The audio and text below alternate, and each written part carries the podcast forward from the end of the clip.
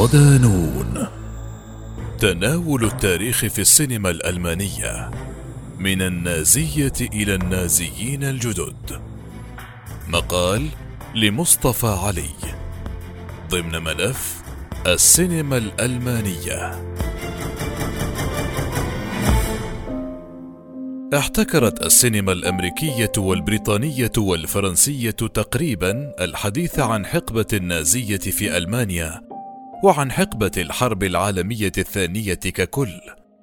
واحتاجت ألمانيا إلى وقت طويل بسبب عبء الصمت الذي كان يكبلها والشعور بالذنب المضني تجاه ما ارتكبه النازيون من جرائم.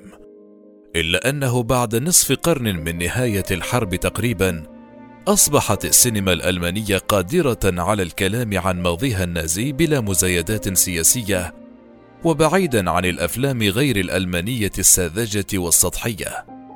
وفي الوقت الذي أخذت فيه السينما الألمانية بالبدء بالحديث عن الماضي النازي، كان يوازيها في الواقع ظهور حاضر يميني معاصر يتمثل في صعود التيار الفاشي والنازيين الجدد مجددا وذلك المناخ السياسي هو الذي مهد انفتاحا وابداعا أكثر لصناع السينما في ألمانيا وأصبح بإمكانهم الحديث عن النازية ومناقشتها من دون استحياء.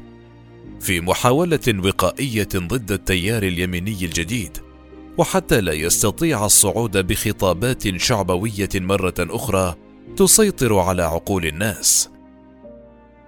في هذا التقرير الذي نستفتح به ملف السينما الألمانية لسنا بصدد التعامل مع قضية السينما الألمانية بتناول حكم النازيين. ولكن نسرد آلية عرضها لتلك الحقبة من التاريخ.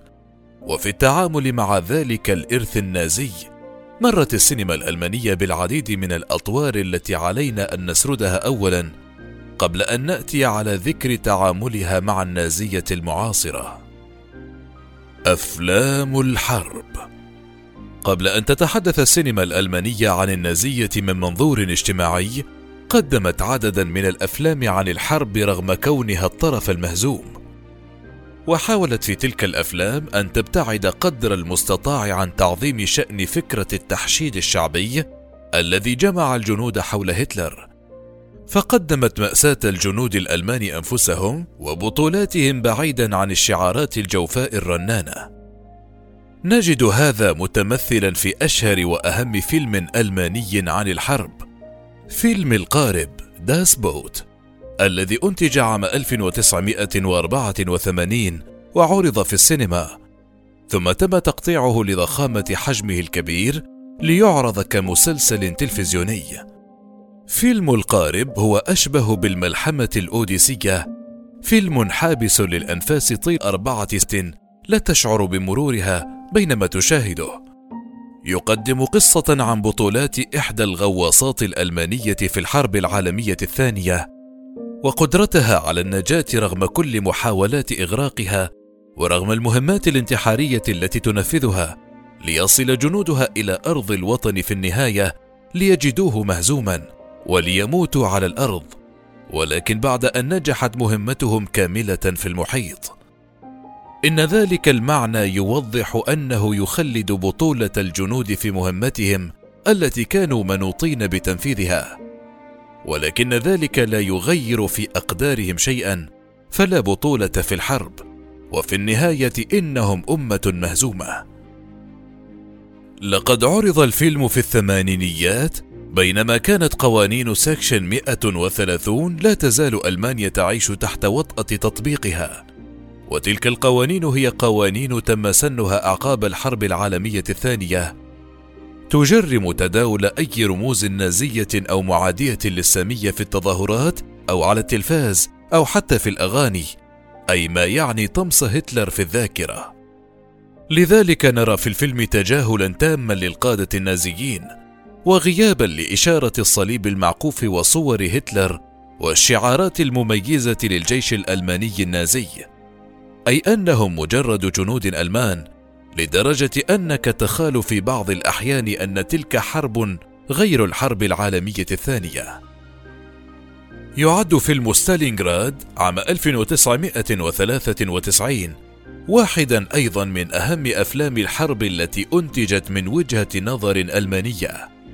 والفيلم كما يوضح اسمه عن المعركة الفاصلة بين الجيش الألماني والجيش الأحمر السوفيتي في مدينة ستالينغراد. وهنا يقدم الفيلم صورة أخرى عن بطولة الجنود الألمان تنتهي مأساتهم بالموت متجمدين وجائعين. ويتحدث الفيلم عن القيادة النازية في صوت الراوي ويوضح كيف تخلت تلك القيادة عن جنودها. وضحت بهم في سبيل شعارات جوفاء خادعة وأنهم بينما كانوا يظنون أنهم يموتون من أجل الوطن كانوا يموتون من أجل الفهرر وليسوا سوى قطع شطرنج على رقعته بينما يلعب لعبته الكبيرة في أوروبا. ويعد فيلم أرض الألغام عام 2015 آخر أهم إنتاجات أفلام الحرب الألمانية.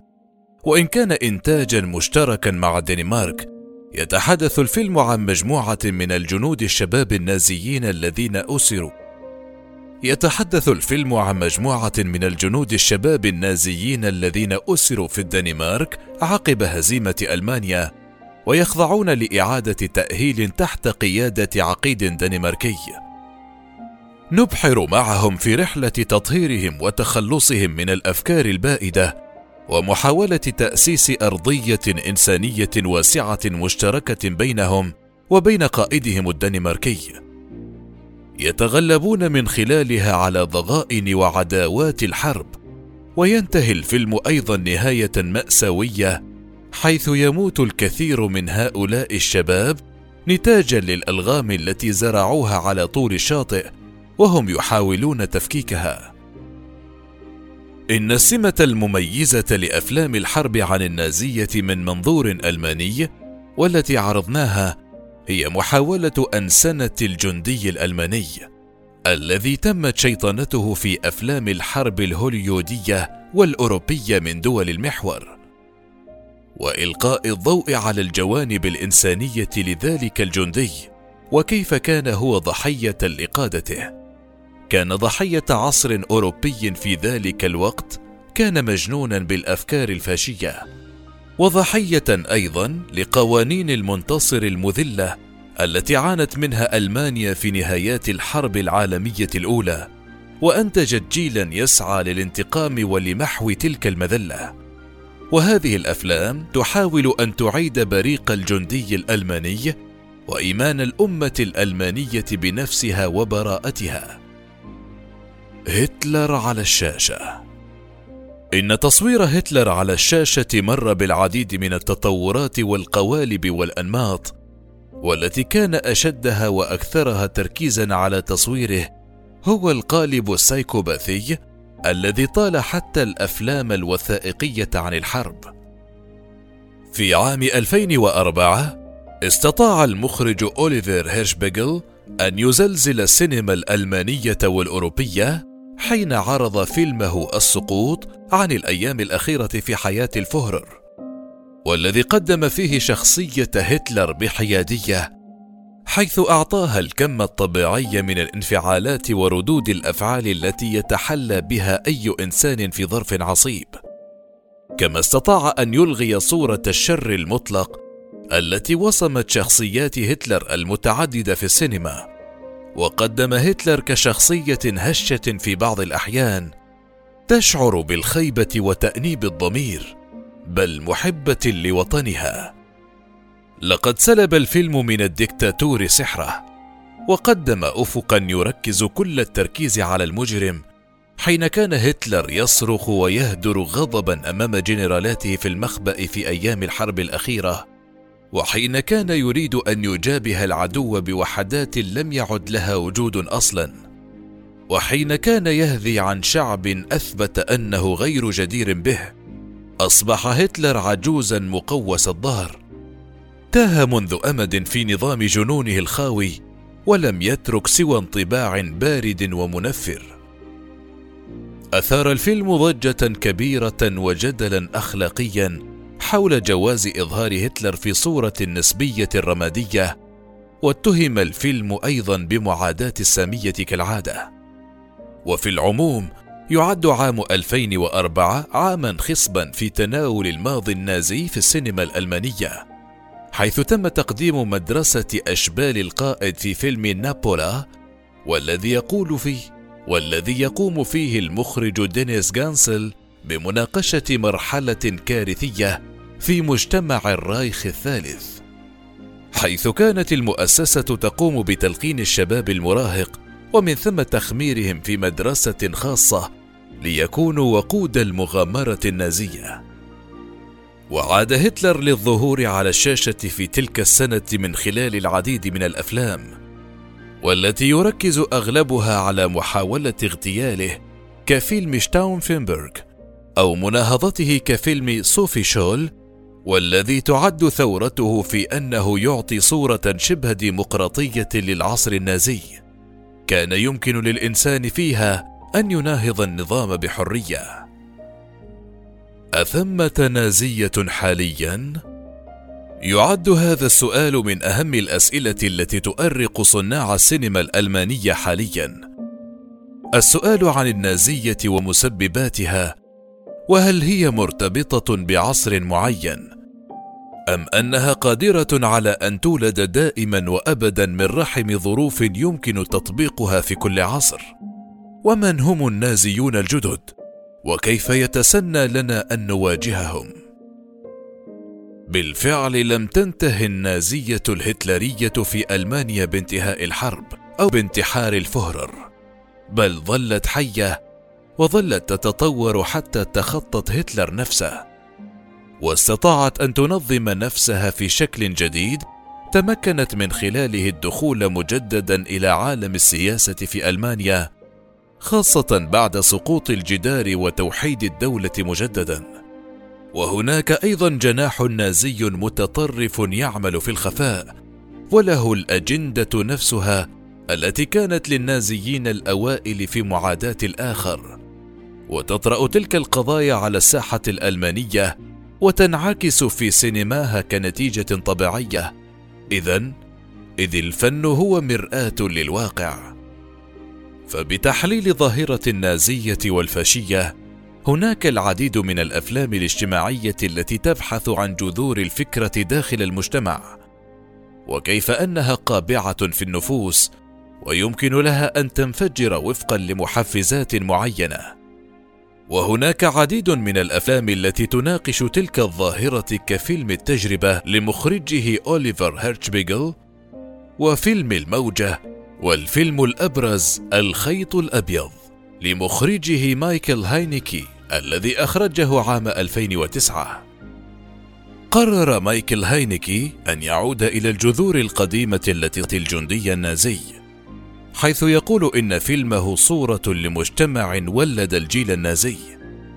هذه القرية التي تدور فيها الأحداث عام 1913 عشية الحرب العالمية الأولى هي صورة مصغرة لألمانيا كلها التي تعيش في مناخ من القمع اليومي والوحشية الأبوية التي تنتقل من جيل إلى جيل حيث أي شر سياسي وارد الحدوث.